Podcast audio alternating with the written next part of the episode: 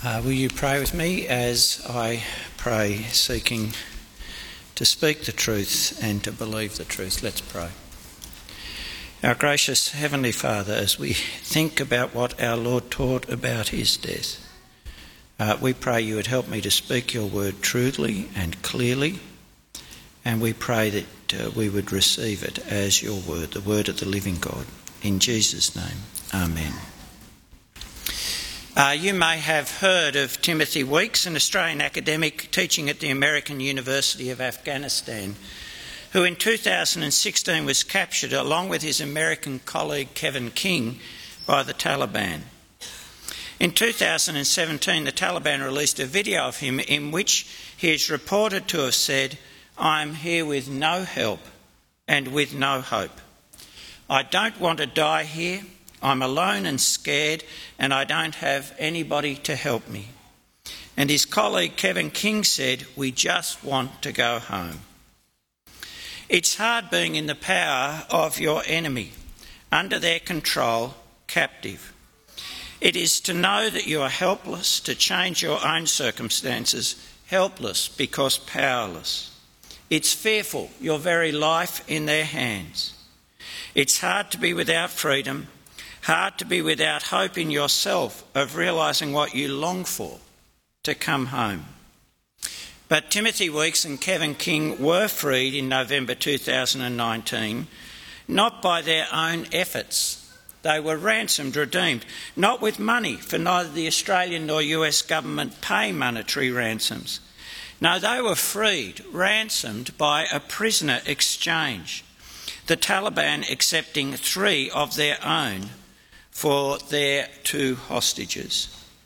Now, you have heard this morning the Lord Jesus say to his disciples that he, the Son of Man, the one to whom eternal and universal dominion belongs, will give his life as a ransom for many, pay the price of setting us free by making the great exchange, giving himself to die in our place on the cross, the death we remember today.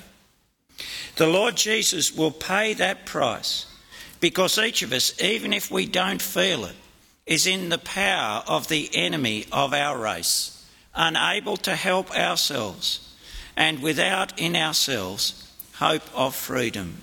You see, every one of us is captive to death, unable to live free from the fear of death.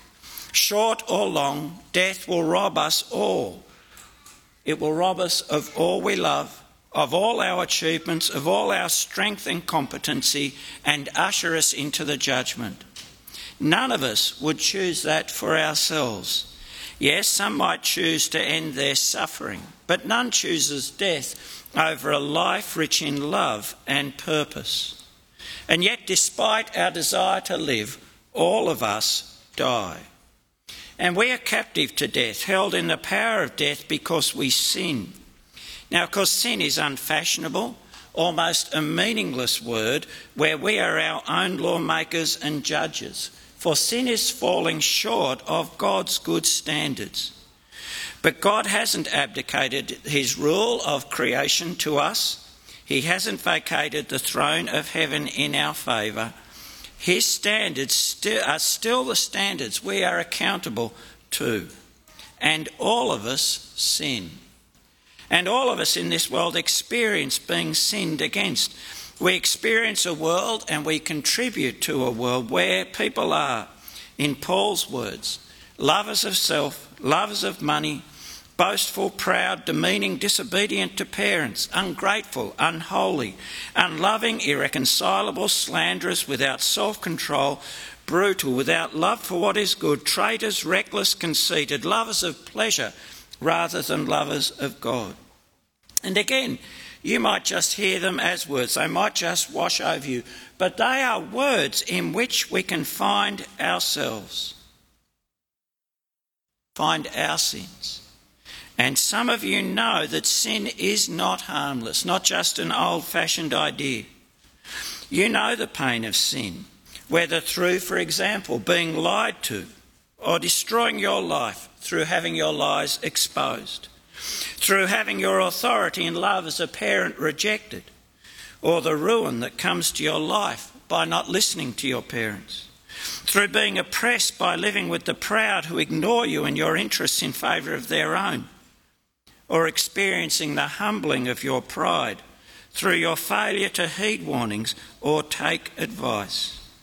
You cannot deny sin's destructive presence in our world and in your life. And we don't just sin against each other, we sin against God. Like the prodigal, who could not wait for his father to die before he got his inheritance and then moved to a far country and squandered what he'd never earned but had been given. We take what God gives life, strength, our abilities without giving Him thanks. Then we misuse those gifts, wasting them in pursuing our own pleasures in defiance of His commands, hating God, wanting Him dead, and if not dead, as far out of our lives as possible, so we can live as we please, untroubled by His presence. All of us sin, and there is nothing noble about it. It is ungrateful, wasteful, harmful. We are captive to death because we are under the power of sin, unable to free ourselves from it, from its presence or its consequences. And sinning, we have a debt to God's law, to the justice of the just God, who forbids sin for our good, and who has declared that the wages of sin is death. It is to people under the power of sin and death without hope, facing judgment and God's eternal and just wrath against sin.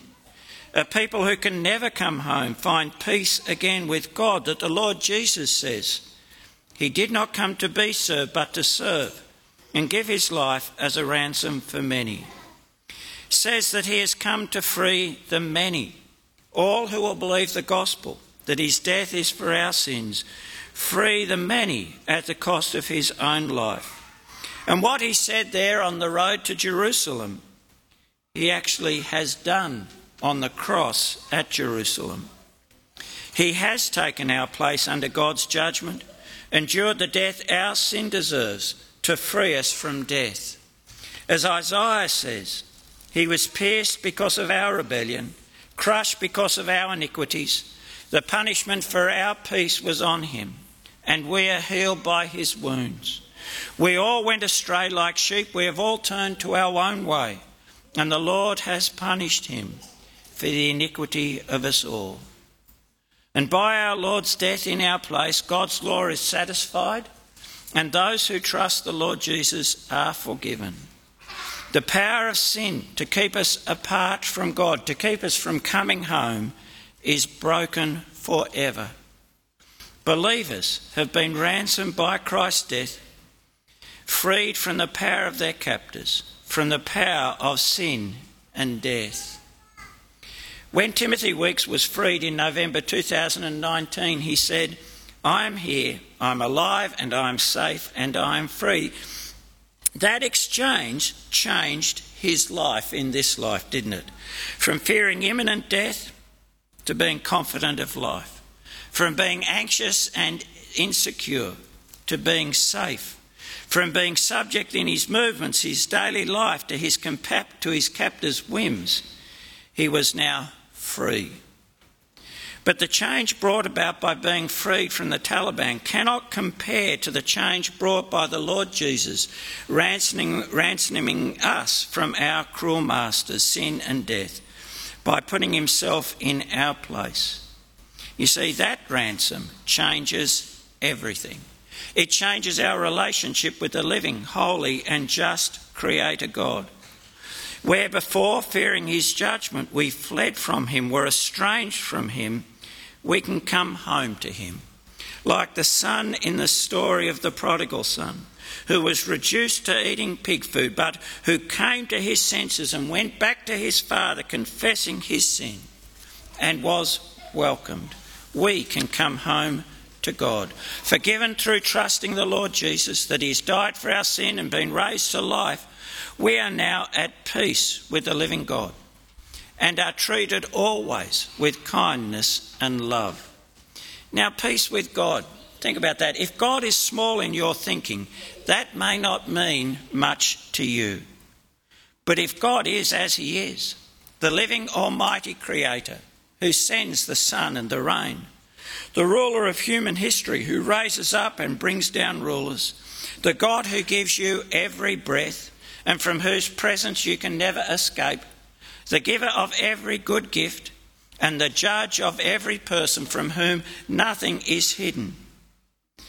If God is, as He is, the true God, as He has revealed Himself in the life and death and rising of Jesus, then peace with God, to be assured of His grace, is everything. It is to be secure now, whatever befalls us, and to have a future filled with hope. For our future is forever changed by our Lord giving his life to ransom us.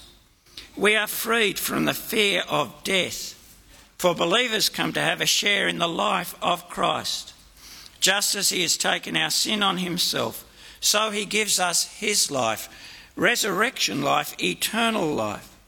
He assures us of that now by giving his Spirit to us, the Spirit by which we cry, Abba, Father. Jesus said, He who hears my words and believes him who sent me uh, has eternal life. He or she will not come into judgment, but has passed from death to life. Now think of that. Like many of you, I regularly visit a nursing home, and I have seen my own parents fade away, seen the frailty and the loss of growing old. And that's what awaits us in this life unless we're carried off by death before that heart attack or cancer. Ours, as a race, is a future filled with loss and for many, fear. But because of Jesus' death, paying the price to ransom us, our growing old as believers is coming always closer to being with the Lord, to life without pain or grief or tears, life without death it is hope filled. What a change. What a gift through being ransomed. Now, for some of you listening, you may not yet know that peace or hope, nor the good, generous God who gives that peace and hope through the death of his Son. But perhaps you can sense how good it could be, for you know the fear of death or have experienced the destructive effect of sin, or have felt yourself lost, estranged from God, living in a world without a centre, and longing for truth and for that love which would welcome you home. Here in the Christian gospel, the message of Jesus' life and death and rising, you are hearing that you need not be lost, need not fear, for there is a living God who seeks and gives. You should call out to the Lord Jesus. He backs his word, his promise that everyone who calls on him will be saved. He will hear you. And he wants to set people free. Or if you're not ready to do that, find out more about him. Come and read a gospel, a life of Jesus with us. Just ask the believer you know or come and talk to me or Andy or Chris.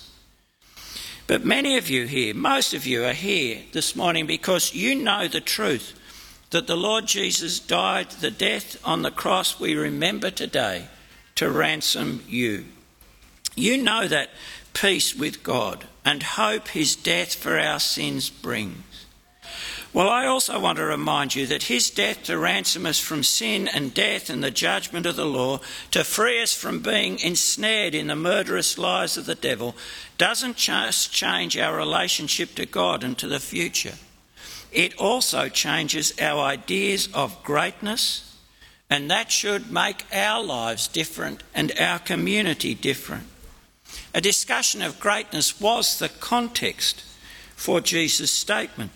You know, says our Lord, that the rulers of the Gentiles lord it over them, and those in high positions act as tyrants over them. It must not be like that among you. On the contrary, whoever wants to be great among you must be your servant, and whoever wants to be first among you must be your slave. just as the Son of Man did not come to be served, but to serve and to give his life as a ransom for many. Now, history in our own day have lots of examples of the rulers Jesus is talking about. Just think of President Putin or even some of his democratic counterparts. But our Lord says it must not be so amongst us. We are to reckon that those who serve, those who give up their freedom to promote the good of Jesus' people and others, are great and this isn't just teaching for those who aspire to leadership amongst us. Remember, the Apostle Paul spoke of how our Lord, being in very nature God, didn't think that a matter of that a matter of holding on to his privilege and power, but humbled himself to become one of us, humbled himself to die on a cross. And Paul spoke to the Philippians and through them to us of Jesus' death and exaltation in this way to encourage us to think in the same way our Lord did, humbling ourselves to promote the other's good, trusting our God to exalt us as Jesus' followers, just as he has exalted Jesus above all. And Paul says adopting the same attitude as that of Christ would mean that we would do nothing out of selfish ambition or conceit, but in humility consider others as more important than yourselves.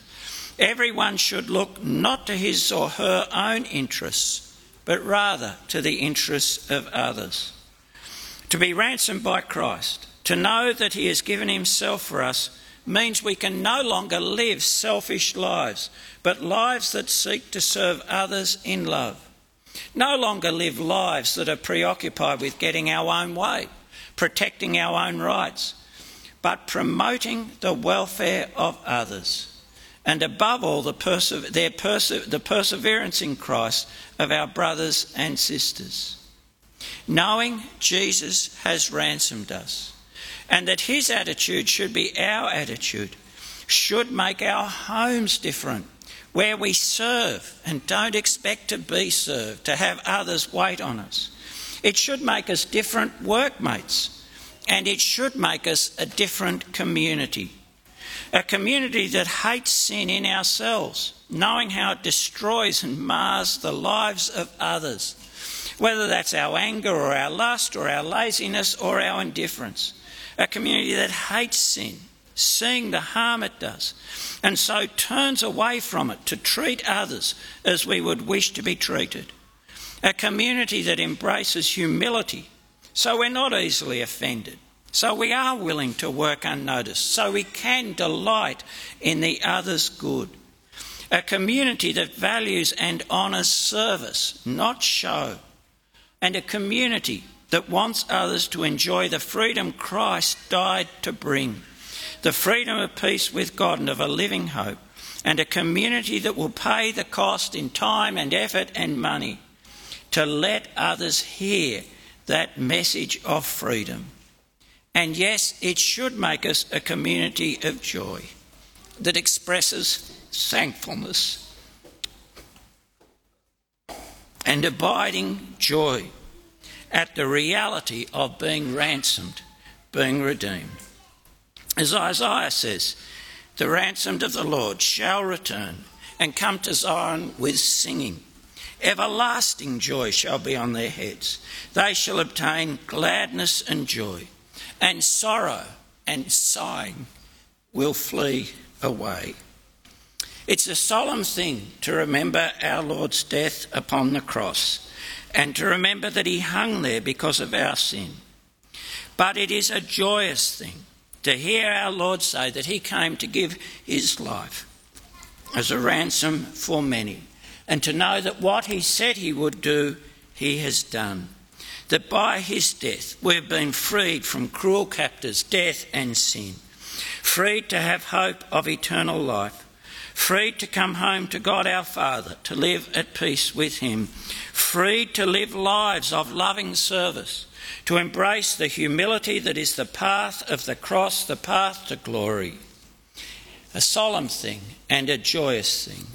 May joy in that freedom be yours today and every day because Christ has died for our sins, been raised.